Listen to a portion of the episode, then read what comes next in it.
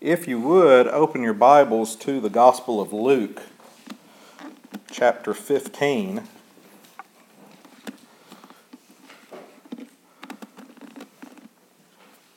And we'll be looking at verses 11 through 31, with our key verse being verse 17.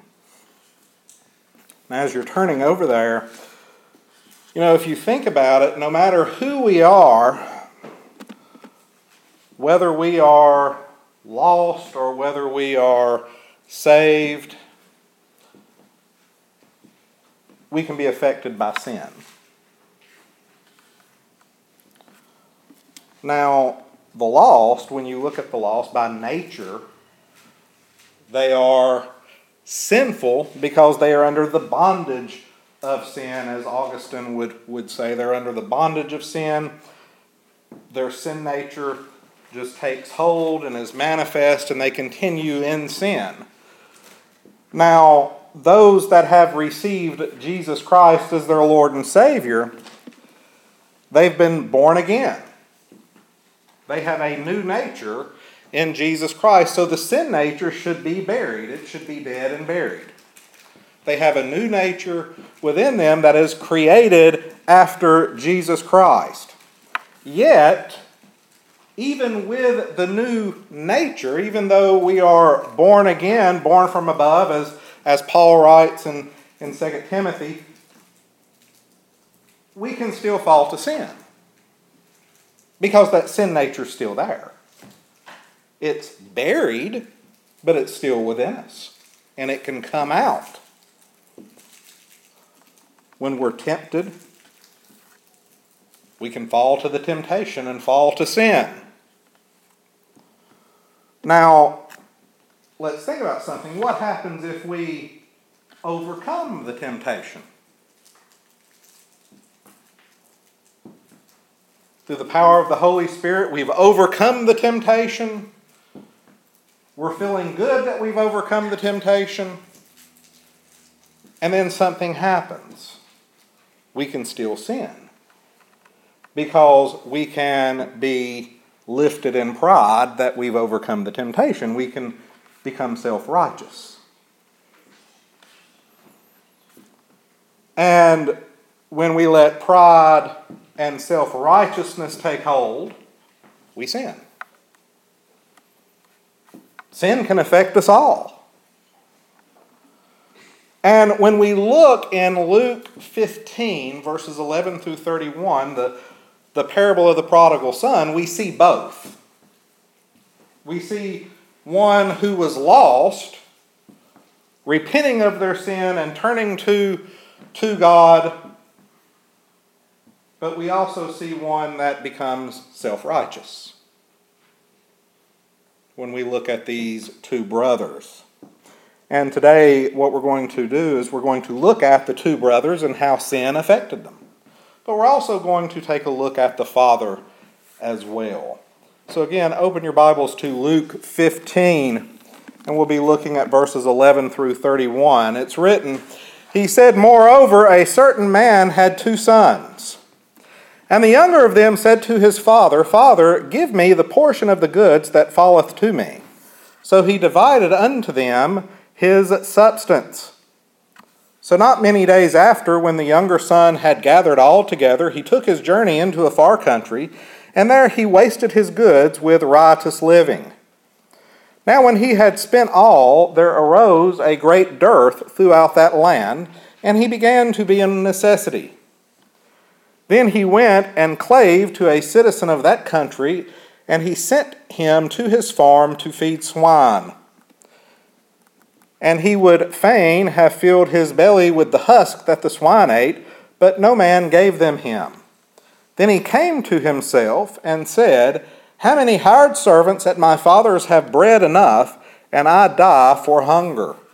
I will rise and go to my father and say unto him, Father, I have sinned against heaven and before thee, and am no more worthy to be called thy son. Make me as one of thine hired servants. So he arose and came to his father, and when he was yet a great way off, his father saw him and had compassion, and ran and fell on his neck and kissed him.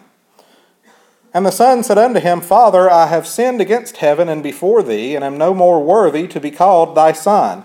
Then the father said to his servants, Bring forth the best robe, and put it on him and put a ring on his hand and shoes on his feet, and bring the fat calf, and kill him, and let us eat and be merry. For this my son was dead and is alive again, and he was lost, but he is found. And they began to be merry. Now the elder brother was in the field, and when he came and drew near to the house, he heard melody and dancing, and called one of his servants and asked what those things meant. And he said unto him, Thy brother is come, and thy father hath killed the fat calf, because he hath received him safe and sound. Then he was angry and would not go in. Therefore his father came out and entreated him. But he answered and said to his father, Lo, these many years have I done thee service, neither break I at any time thy commandment. And yet thou never gavest me a kid that I might make, that I might make merry with my friends. But when this thy son was come, which hath devoured thy goods with harlots, thou hast for his sake killed the fat calf. And he said unto him, Son, thou art ever with me, and all that I have is thine.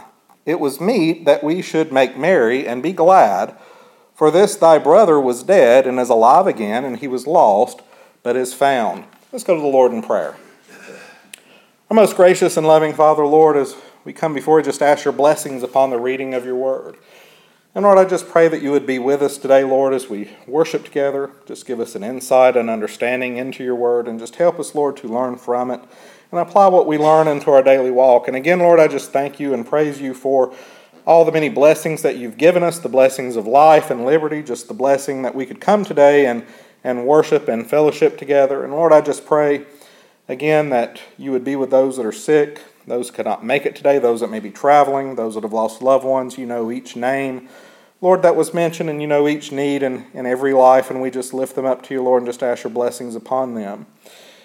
And again, Lord, I just pray that you would be with me and give me the words to say. And Lord, if there is anyone here that doesn't know you as Lord and Savior, I just pray that you would speak to their hearts today. And Lord, just bind down Satan and let him have no part of this service.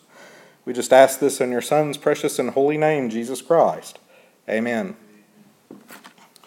Now, in this passage, we have a very familiar, very familiar story of the prodigal son. Now, if we were to look at the previous verses, what we see is that Jesus Christ is teaching the people concerning what happens when someone is converted.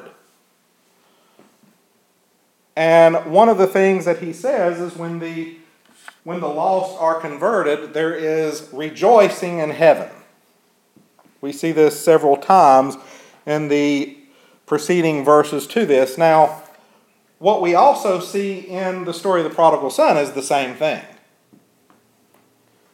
He talks about the son, the younger son, falling into sin, repenting of sin, and then coming back home, and then what happens when he gets back to his house? There is rejoicing that someone who was lost has now been found, someone who was dead is now alive.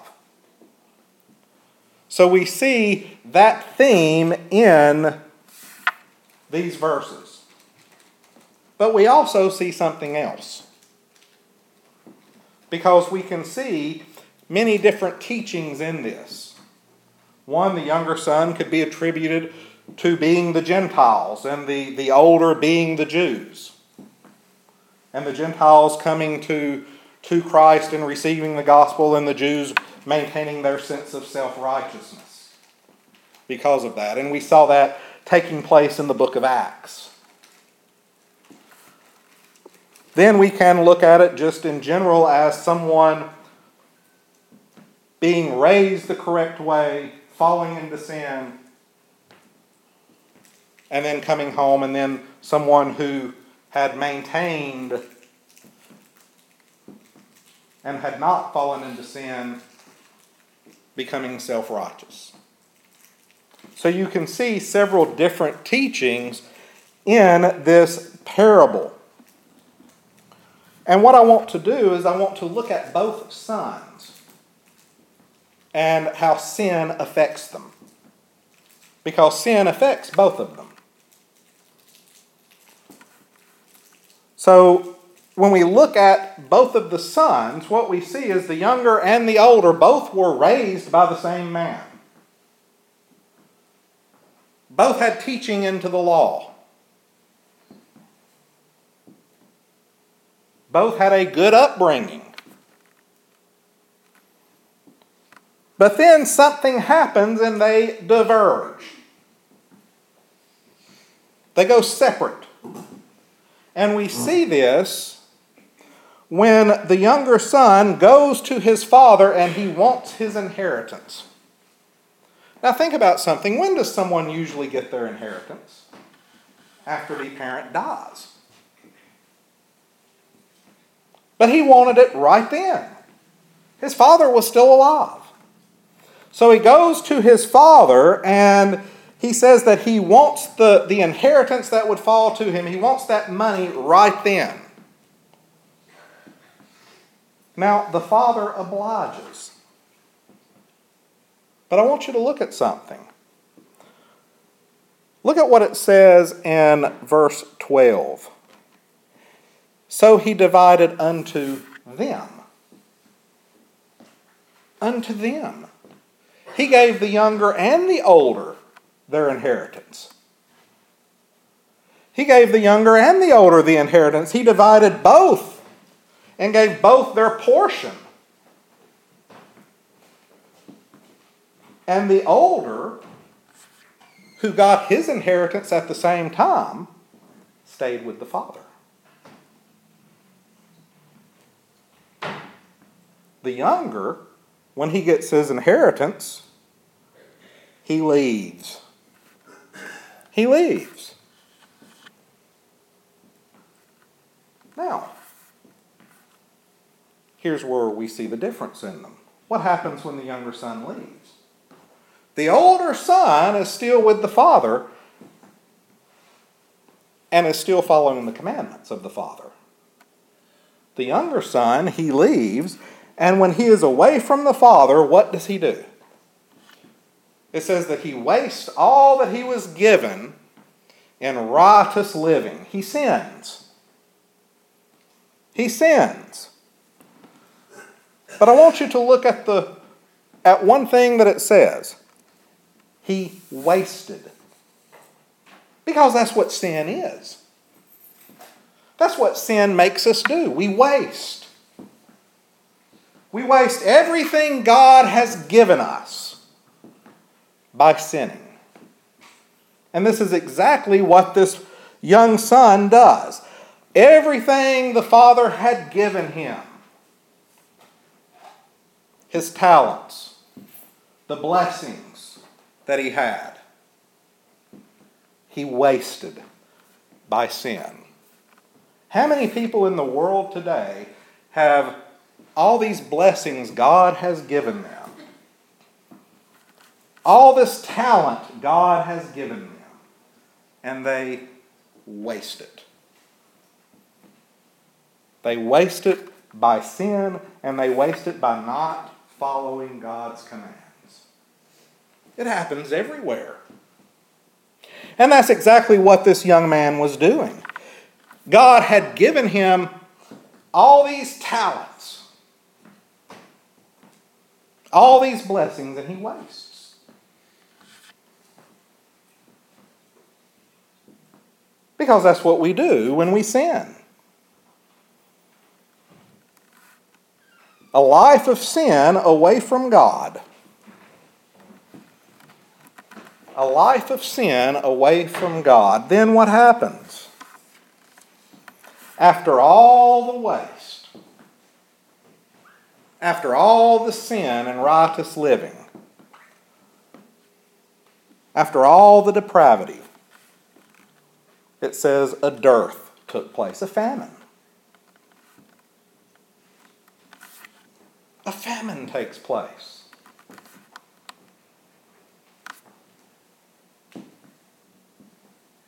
You can look at it as the famine of sin.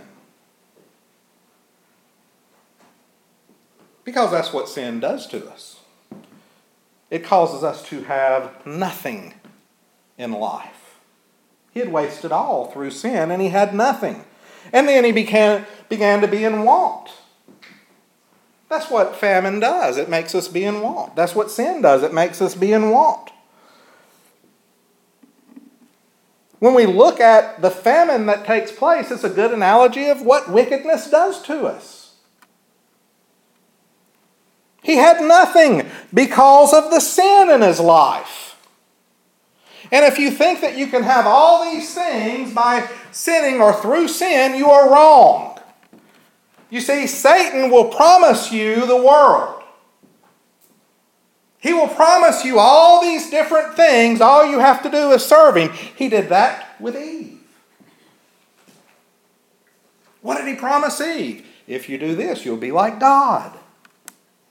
And what happens? In the end, they had nothing but sin. You see, Satan can promise all that he wants, but he owns nothing. He has nothing. He has nothing to give but destruction and death. As Christ says, he was a liar from the beginning. When he lies, he's speaking what he knows. And when he promises things, all he does is lie.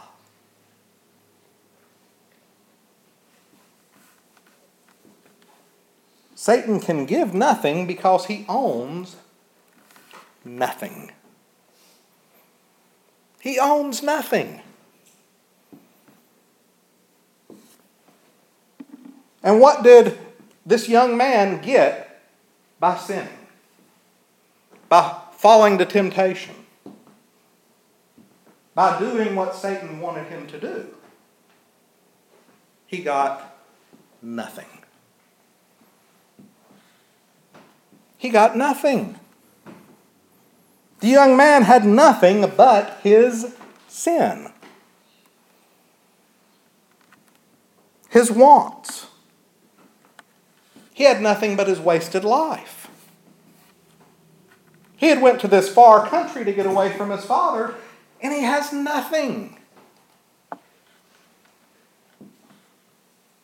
Nothing but famine, nothing but hunger, nothing but his wants, nothing but sin.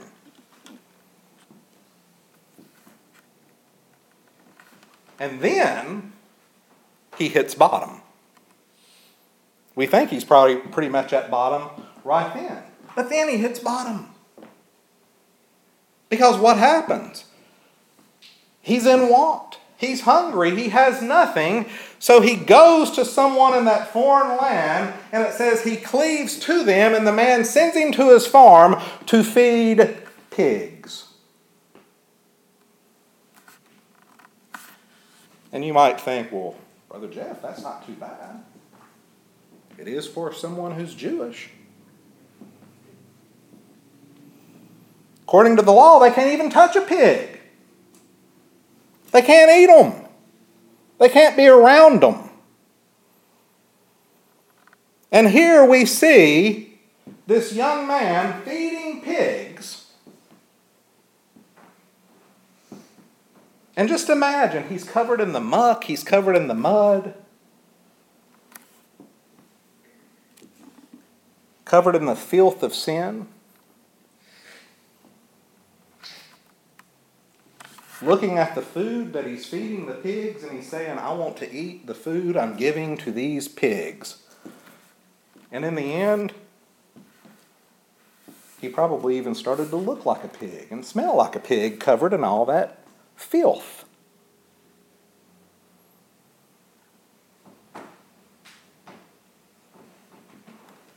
It's a good description of what sin does to us. Because that's exactly what it did to this boy. He was as low as you could go in his life, having wasted all that God had blessed him with, that the Father had given him. And he wasted it through sin, and then he ends up feeding the one animal that he's not even allowed to touch.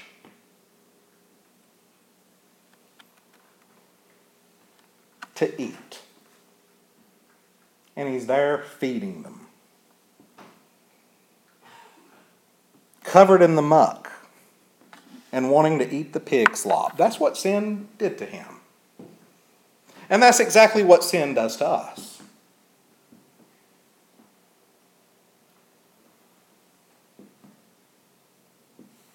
All sin did for him is bring him down. But if you think about it, when has sin ever brought us good? Think in your life. When has sin ever brought you good? Never. And then what happens? Look at verse 17 our key verse. Just the first part of that verse. Then he came to himself. And if you look at what he says in verses 17 and 18, how many hired servants at my father's house hath bread enough, and I die for hunger? I will rise and go to my father and say unto him, Father, I have sinned against heaven and against and before thee. And then in verse 19, I'm no longer worthy to be called your son. Make me like one of your hired servants. When you look at all those things that he says,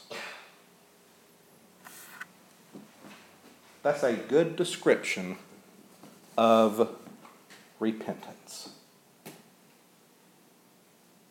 It's a good description of repentance. What the gospel does for us when we hear the gospel.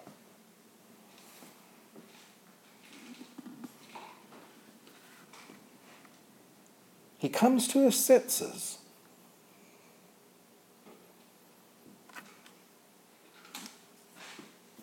He sees the situation that he's in and he comes to his senses. And then look at what it says. In verse 20, he arose and he goes home. He goes home.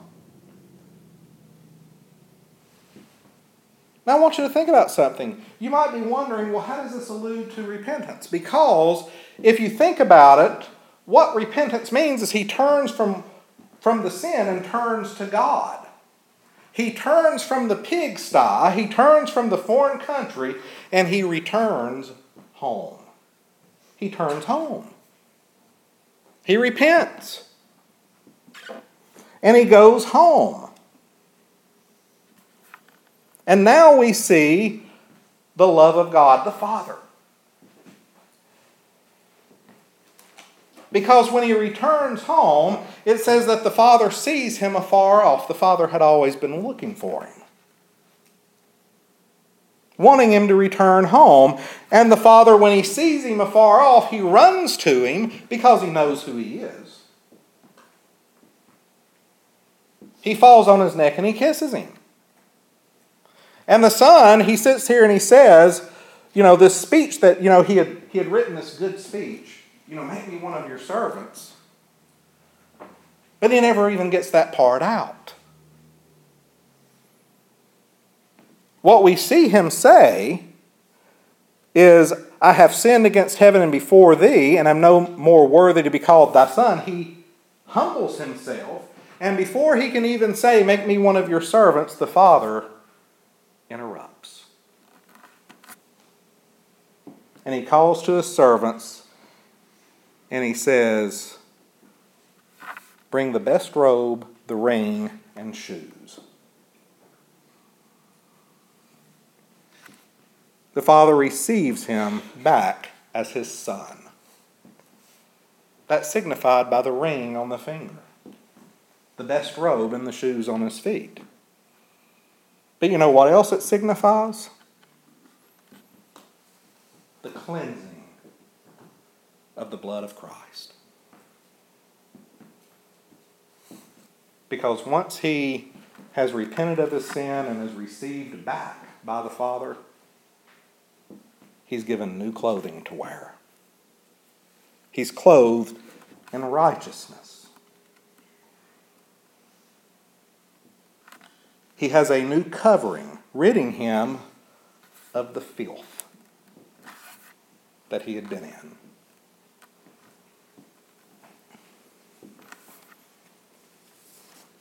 And then they rejoice that the son has come home. But what about the other son? The one that had stayed with the father? He hears the party. And he asks about it. And they tell him that his brother has returned. And he gets angry. Should we ever be angry when someone turns to Jesus Christ? No. But he gets angry when he hears what has happened. And instead of going in there with joy in his heart and joining the reception for the brother, he stays outside. And the father has to come out there and ask him to come in. But then I want you to notice something. Because a lot of Christians act this way. Look at what he starts doing. When the father asks him to come inside, he answers the father. And he says, Lo, these many years I have done thee service, neither break I at any time thy commandment. Basically, he's saying, I've never sinned. I've never sinned. What's he doing right there? He's sinning. Self righteousness. I've never sinned. I've never broke your commandment. And yet thou never gavest me a kid that I make my, might make merry with my friends, but you've done it for my brother. Well, he didn't even call him his brother. He says, You've done it for your son. What's he doing right there? Exodus 2017. Thou shalt not covet. He's coveting, violating the law. He's sinning. And what does the law tell us? If you violate one, you violated them all. So, right here, we see that he's lifted in pride, sinning. He's self righteous, sinning. And he's violated the law. He's violated the 10th commandment, which means he's violated them all.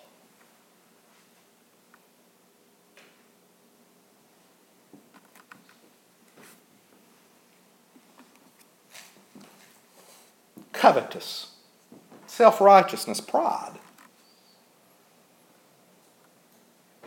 All because he was angry about his brother.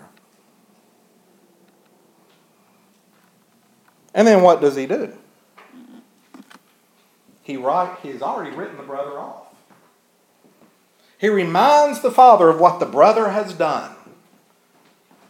I've never sinned against you, but he has just wasted everything that you've given him by sinning. This, your son, he won't even acknowledge his kinship with his brother. The older brother sins.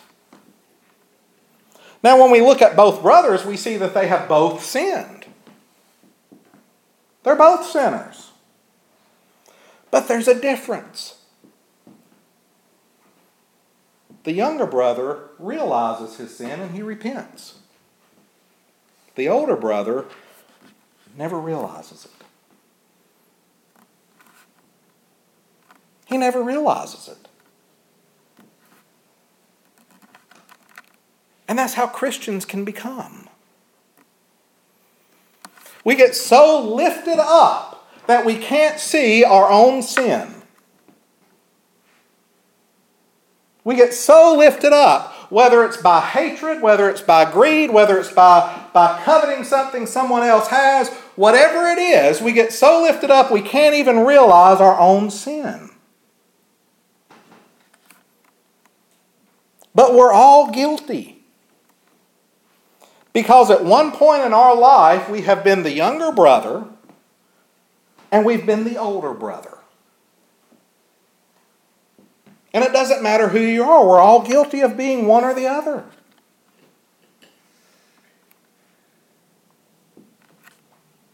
How many times have we been that way?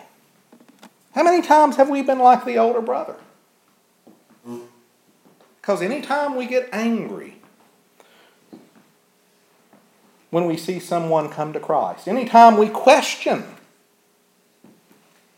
well, I don't believe that person's saved, that's not for us to do.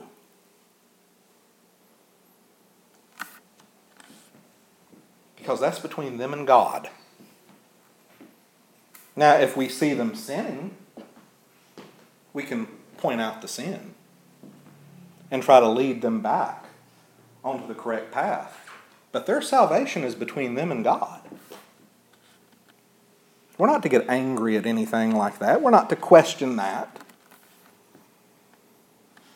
Anytime we're self righteous and reminding ourselves of how good we are and how bad someone else is, that's sin.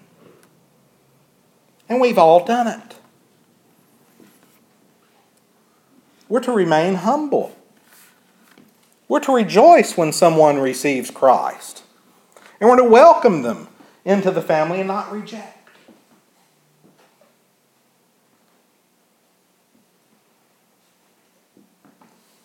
Because, as I've said, we can be both brothers in this parable.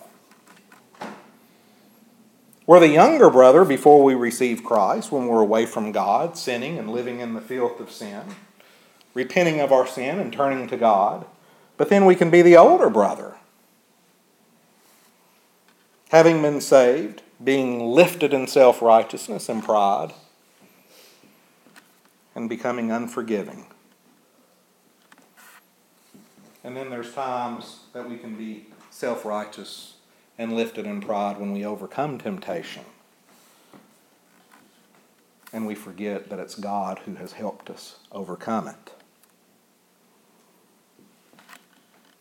What we see overall in this parable is we must recognize the danger of sin. Because there's a danger there. The lure of sin because it tries to lure us away from God. We must be humble. We must recognize what we have in God. We must be loving, forgiving, welcoming, and never be lifted in pride, covetousness, or self righteousness. In the end, we're to be humble and follow the commands of God throughout our daily walk. Let's stand for prayer. Our most gracious and loving Father, Lord, as we come before you, I just thank you, Lord, for your word. Thank you, Lord, that we can just learn from it. Lord, I just pray that you would be with us during this time of invitation. Again, Lord, if there's anyone that needs to make any decision, I pray that you would speak to their hearts. Just continue to be with us and overshadow us with your love and watch care. We just ask this in your Son's precious and holy name, Jesus Christ. Amen.